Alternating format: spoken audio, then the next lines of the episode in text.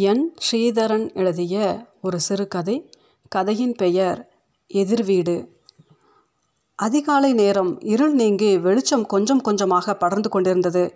ஞாயிற்றுக்கிழமை கொஞ்ச நேரம் தூங்கலாம் என்று பார்த்தால் வேத கோஷிகளின் இனிமையான சப்தம் என்னை எழுப்பிவிட்டது. என் கணவர் பக்கத்தில் ஆழ்ந்து உறங்கிக் கொண்டிருந்தார். இடியே விழுந்தாலும் களையாத கும்பகர்ணன் தூக்கம். நான் அவருக்கு நேர் எதிர் சிறு ஓசை கேட்டாலும் எழுந்து விடுவேன். வாசல் கதவை திறந்து பார்த்தேன். எதிர் வீட்டில் நான்கு சாஸ்திரிகள் வேத பாராயணம் செய்து கொண்டிருந்தார்கள். வாசலில் பெரிய செம்மண் கோலம் போடப்பட்டிருந்தது. வீட்டை புதியதாக வாங்கியவர்கள் அதை புதுப்பித்து ஹோமம் செய்கிறார்கள். அன்று எதிர் வீடு மிகவும் கோலாகலமாய் இருந்தது. நாங்கள் குடியிருக்கும் அபிநயா ஃப்ளாட்ஸ் கோடம்பாக்கத்தில் இருக்கிறது. கீழே நான்கு வீடுகள். முதல் மாடியில் நான்கு இரண்டாவது மாடியில் நான்கு. ஆக மொத்தம் பனிரெண்டு வீடுகள். குடியிருப்புக்குள் நுழைந்ததும் இடது பக்கம் இரண்டு திண்ணைகள். காலை பத்து மணிக்கு அந்த திண்ணையில் குடியிருப்பில் உள்ள வேலைக்கு போகாத பெண்கள் அமர்ந்து அரட்டை கச்சேரி நடத்துவார்கள். வயதான முதியவர்கள் மாலை நேரத்தில் அந்த திண்ணையில் உட்கார்ந்து பேசிக்கொண்டிருப்பார்கள் நான் கீழே குடியிருக்கிறேன்.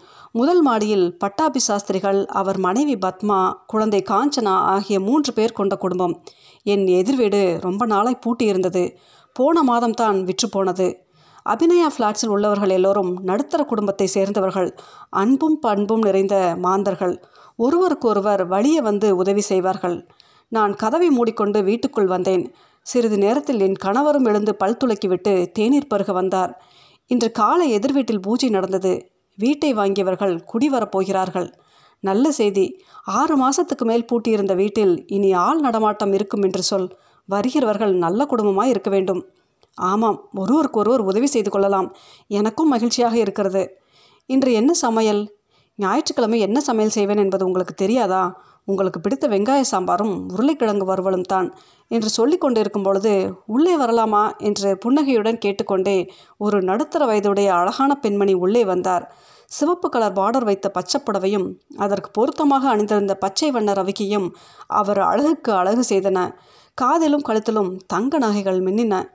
நாங்கள் உங்கள் எதிர் வீட்டை வாங்கியிருக்கோம். இப்போதான் பூஜை முடிந்தது. எங்கள் வீட்டில் நீங்கள் எல்லோரும் உணவு உட்கொள்ள வேண்டும். இன்னும் அரை மணி நேரத்தில் இலை போட்டு விடுவார்கள். வீட்டில் சமையல் செய்யாதீர்கள் என்று சொல்லி போகவே வந்தேன். அன்பு கட்டளையிட்டார். நான் என் கணவரை பார்த்தேன். அவர் கண்களில் சம்மதம் தெரிந்தது. நானும் தலையை அசைத்தேன். அந்த பெண்மணியை எனக்கு மிகவும் பிடித்து போய்விட்டது. சார் வருகிறோம். நீங்கள் அன்பாக அழைக்கும் பொழுது மறுக்க முடியுமா? என் பெயர் ராதா. இவர் என் கணவர். பெயர் ராமன். ஒரு தனியார் நிறுவனத்தில் பணி செய்கிறார். என்னுடைய ஒரே பையன் அமெரிக்காவில் இருக்கிறான். வருடம் ஒரு முறை வருவான். நான் வீட்டில் இருக்கும் இல்லத்தரசி. எப்போதும் ஏதாவது கதை புத்தகம் படித்து கொண்டிருப்பேன். உங்களுக்கு ஏதாவது உதவி தேவைப்பட்டால் தயங்காமல் கேளுங்கள். என்னால் முடிந்த உதவியை செய்கிறேன் என்றேன். தேங்க்ஸ் என்று சிரித்து கொண்டே சொன்ன அந்த பெண் என் பெயர் சித்ரா. என் கணவர் பெயர் ராஜன். அவர் தனியார் வங்கியில் பணி செய்கிறார். எங்களுக்கும் ஒரே பையன். அவனுக்கு பத்து வயது. அவன் பெயர் மாதவன். கே. கே. நகரில் ஒரு பள்ளியில் படிக்கிறான். அவனை பற்றி அப்புறம் சொல்லுகிறேன் என்றாள். என் கணவர் சிரித்துக்கொண்டே எதிர் வீட்டில் யாரும் இல்லையே என்று கவலைப்பட்டேன். ராதா உங்களுக்கு நல்ல தோழியாக இருப்பாள் என்றார். இலை போட்டாகிவிட்டது. எல்லோரும் சாப்பிட வாங்கோ என்று எதிர் வீட்டில் இருந்த ஒரு மாமா உறக்க கத்தினார். சித்ரா எங்கள் வீட்டை விட்டு அவசரமாக கிளம்பினார். அன்று எதிர் வீட்டில்தான் நானும் என் கணவரும் அறுசுவை உணவு திருப்தியாக உட்கொண்டோம்.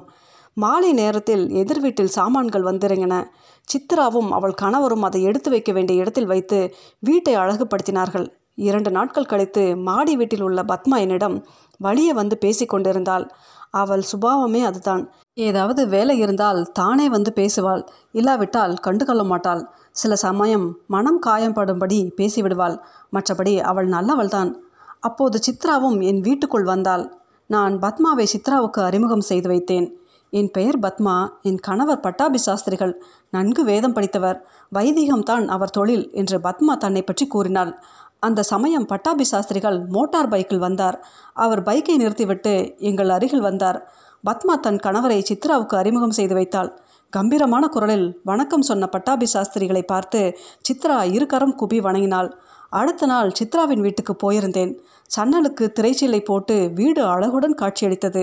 மாதவன் கையில் ஒரு புத்தகம் வைத்து அமர்ந்திருந்தான். பால் வடியும் முகம். நான் அவனை பார்த்தேன். அவன் கண்கள் என்னை நேராக பார்க்கவில்லை. உன் பெயர் என்ன? என்ன படிக்கிறாய்? அவன் பேசாமல் சிரித்தான். என் கூட பேச மாட்டாயா? மாதவன் பேச மாட்டான். அவனுக்கு பேச்சு வராது என்ற சித்ரா அவன் சின்ன வயதிலிருந்தே ஆட்டிசம் என்னும் நோயால் பாதிக்கப்பட்டிருக்கிறான். அவனுக்கு நாம் பேசுவது கேட்கும். ஆனால் பேச மாட்டான். இரண்டு வயது வரை எதுவும் பேசாததால் டாக்டரிடம் காண்பித்தோம். அவர் அவனுக்கு ஆட்டிசம் என்று சொல்லிவிட்டார். அவன் உலகமே வேறு. அவனை போன்ற ஆட்டிசம் பாதித்த குழந்தைகள் படிக்கும் ஒரு பள்ளியில் படிக்கிறான். ஏதாவது ஒரு புத்தகத்தை கையில் வைத்திருப்பான். சிறிது நேரம் கழித்து அதை கிழித்து விடுவான். திடீரென்று வேகமாய் ஓடுவான். நாங்கள் அவனை புரிந்து கொண்டு அன்பை ஊட்டி வளர்க்கிறோம் என்று மென்மையாக சொன்னாள். அவன் சிறப்பு குழந்தை என்று அறிந்ததும் எனக்கு பேரதிர்ச்சியாக இருந்தது. உங்களுக்கு மாதவன் பேச முடியாமல் இருக்கிறானே என்று குறையாக இல்லையா? அவன் எப்போது பேசுவான்? என்ன செய்ய முடியும்? ஆரம்பத்தில் துன்பமாக இருந்தாலும் யோசித்து பார்த்ததில் பிரச்சனையை கண்டு வருந்துவதை விட எங்களை சூழ்நிலைக்கு ஏற்றவாறு மாற்றிக்கொண்டோம் அவனுடன் வெகு நேரம் செலவழிக்கிறோம். நன்றாக பேசும் குழந்தைகளை பார்த்து மனம் சஞ்சலப்படாமல் இருக்க பழகிக்கொண்டோம் அவன் கடவுளுடைய பரிசு கடவுள் கொடுத்ததை ஏற்றுக்கொண்டோம் மாதவன் மேல் பிரத்யோகமாக கவனம் செலுத்துகிறோம். தினந்தோறும் மாலை ஒரு டீச்சர் வந்து ஐந்து மணியிலிருந்து ஏழு மணி வரை அவனுக்கு பாடம் கற்றுக் கொடுத்து விட்டு போகிறார். டாக்டரிடம் மாதம் ஒரு முறை காண்பித்து அவர் சொல்லியபடி மருந்து கொடுக்கிறோம். பெற்றவர்கள் தானே பெற்ற குழந்தையை சுமக்க வேண்டும். அவன் எங்களுக்கு சுமையாய் தெரியவில்லை. என் கணவர் ராஜன் அவருக்கு தெரிந்த தஞ்சாவூர் ஜோசியரிடம் அவன் ஜாதகத்தை காண்பித்திருக்கிறார். அவர் ஒரு வருடத்துக்குள் பேசிவிடுவான் என்று எழுதி கொடுத்திருக்கிறார். மாதவன் கூடிய விரைவில் பேசுவான் என்னும் நம்பிக்கை எங்களுக்கு இருக்கிறது. நம்பிக்கை தானே வாழ்க்கை? சிரித்துக்கொண்டே கூறினாள். உங்கள் நம்பிக்கை கூடிய விரைவில் உண்மையாகிவிடும். நான் சாய்பாபாவிடம் பிரார்த்தனை செய்கிறேன். பாபாவின் அருள் அவனுக்கு கண்டிப்பாய் இருக்கும் என்று சொல்லி மாதவனை பார்த்தேன். அவன் எங்கேயோ பார்த்து கொண்டிருந்தான். அபிநயா குடியிருப்பில் தினந்தோறும் காலை பத்து மணி அளவில் கணவர்கள் வேலைக்கு போனதும் சில பெண்கள் ஒன்று கூடி அரட்டை பேச்சு நான் அந்த கும்பலில் சேரமாட்டேன். சித்ராவும் அதில் சேரமாட்டாள். அவளுக்கு ராஜேஷ்குமார் நாவல் என்றால் மிகவும் பிடிக்கும் என்பதால் எப்போதும் அவருடைய ஏதாவது ஒரு நாவலை படித்து கொண்டிருப்பாள். வித்தியாசமாக இருந்த அவளை எனக்கு மிகவும் பிடித்து போய்விட்டது. நாளடைவில் எங்கள் நட்பு வலுப்பெற்றது. அந்நியர்களாய் இருந்த நாங்கள் அந்யோன்யமாய் ஆகிவிட்டோம். உடன்பிறவா சகோதரிகளாக பழகினோம். சித்ரா என்னை அக்கா என்று அழைக்க ஆரம்பித்தாள். நானும் எனக்கு தெரிந்தவர்களிடம் அவள் என் தங்கை போல என்று அறிமுகம் செய்தேன். நான் எப்போது வேண்டுமானாலும் அவள் வீட்டுக்குள் நுழைவேன். அவள் எப்போது வேண்டுமானாலும் என் வீட்டுக்குள் உரிமையோடு நுழைவாள். எதிர் வீடு என் வீடு என்ற பாகுபாடு எங்களுக்குள் மறைந்து விட்டது மாதவனும் என்னிடம் நன்றாக பழகினான். ஒரு நாள் நான் சித்ராவின் வீட்டுக்குள் சென்றபோது மாதவன் என்னை பார்த்து கர்ஜித்தான். என் கையை பிடித்து சமையல் அறைக்கு அழைத்துச் சென்றான். சாப்பிடும் தட்டை காண்பித்தான். அவனுக்கு பசி என்பதை புரிந்து கொண்டு தட்டில் கொஞ்சம் உணவை வைத்து அவனுக்கு ஊட்டினேன். மருந்து வாங்க போயிருந்த சித்ரா வீட்டுக்குள் நுழையும் பொழுது சாப்பிட்டு கொண்டிருந்த மாதவனை பார்த்து முகம் மலர்ந்தாள். மாதவனுக்கு உணவு கொடுக்க வேண்டுமே என்று அவசரம் அவசரமாக வந்தேன். நல்ல வேலை நீங்கள் அவனுக்கு மாதவன் புத்திசாலி என்ற அவள் முகத்தில் பெருமிதம் தெரிந்தது. என் கையை பிடித்துக்கொண்டு ரொம்ப நன்றி அக்கா. மாதவன் உங்களிடம் வித்தியாசம் பார்க்காமல் பழகிறான். அவன் வேறு யாரிடமும் இதுபோல் இருந்ததில்லை. உணர்ச்சி வசப்பட்டு கண் கலங்க சொன்னாள். அசடே எதற்கு கண் கலங்குற? மாதவன் என் பிள்ளை மாதிரி. மாதவன் எப்போது வேண்டுமானாலும் என் வீட்டுக்குள் நுழைவான். நான் அவனுக்கு பிஸ்கட் தருவேன். நான் சமையலறையில் வேலையாக இருந்தால் என் கை மணிக்கட்டை பிடித்து பிஸ்கட் வேண்டும் என்பதை தெரியப்படுத்துவான். அவனுடன் உட்கார்ந்து பாடம் கற்றுத்தருவேன் அவனுக்கு கற்றுக் கொடுக்கும் பொழுது வாழ்க்கை என்னும் பள்ளியில் நிறைய கற்றுக்கொண்டேன் ஒரு நாள் காலை நான் பூசையில் இருக்கும் பொழுது சித்ரா மாதவனுடன் வந்தாள். புத்துணர்ச்சியுடன் காணப்பட்டாள். நெற்றி வகிட்டில் சிந்தூரம் வைத்து பவித்திரமாய் தோன்றினாள். கோவிலுக்கு போகிறாயா? என்று கேட்டேன். ஹாஸ்பிட்டல் போகிறேன். பட்டாபி சாஸ்திரிகள் ஒரு கல்யாணம் செய்து வைக்க போயிருந்தபோது ஒரு டாக்டரை பார்த்தாராம். அவர் லண்டனில் ஆட்டிசம் நோயை பற்றி சிறப்பு பயிற்சி பெற்றவர். அண்ணா நகரில் ஆஸ்பத்திரி வைத்திருக்கிறார். அவரிடம் காண்பிக்க மாதவனை அழைத்து கொண்டு போகிறேன். ரொம்ப நல்லது. பட்டாபி சாஸ்திரிக்கு நல்ல குணம். அவருடைய உயர்ந்த பண்பை பாராட்ட வேண்டும். மாதவனுக்கு நல்ல நேரம் பிறந்துவிட்டது.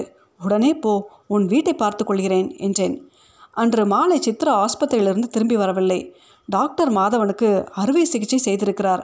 அவன் வீட்டுக்கு வர இரண்டு நாள் ஆகும் என்று வாட்ச்மேன் சொன்னார். அடுத்த நாள் காலை நான் கடவுளை வழிபட்டு கொண்டிருக்கும் பொழுது மாதவனின் அப்பா ராஜனிடமிருந்து ஃபோன் வந்தது.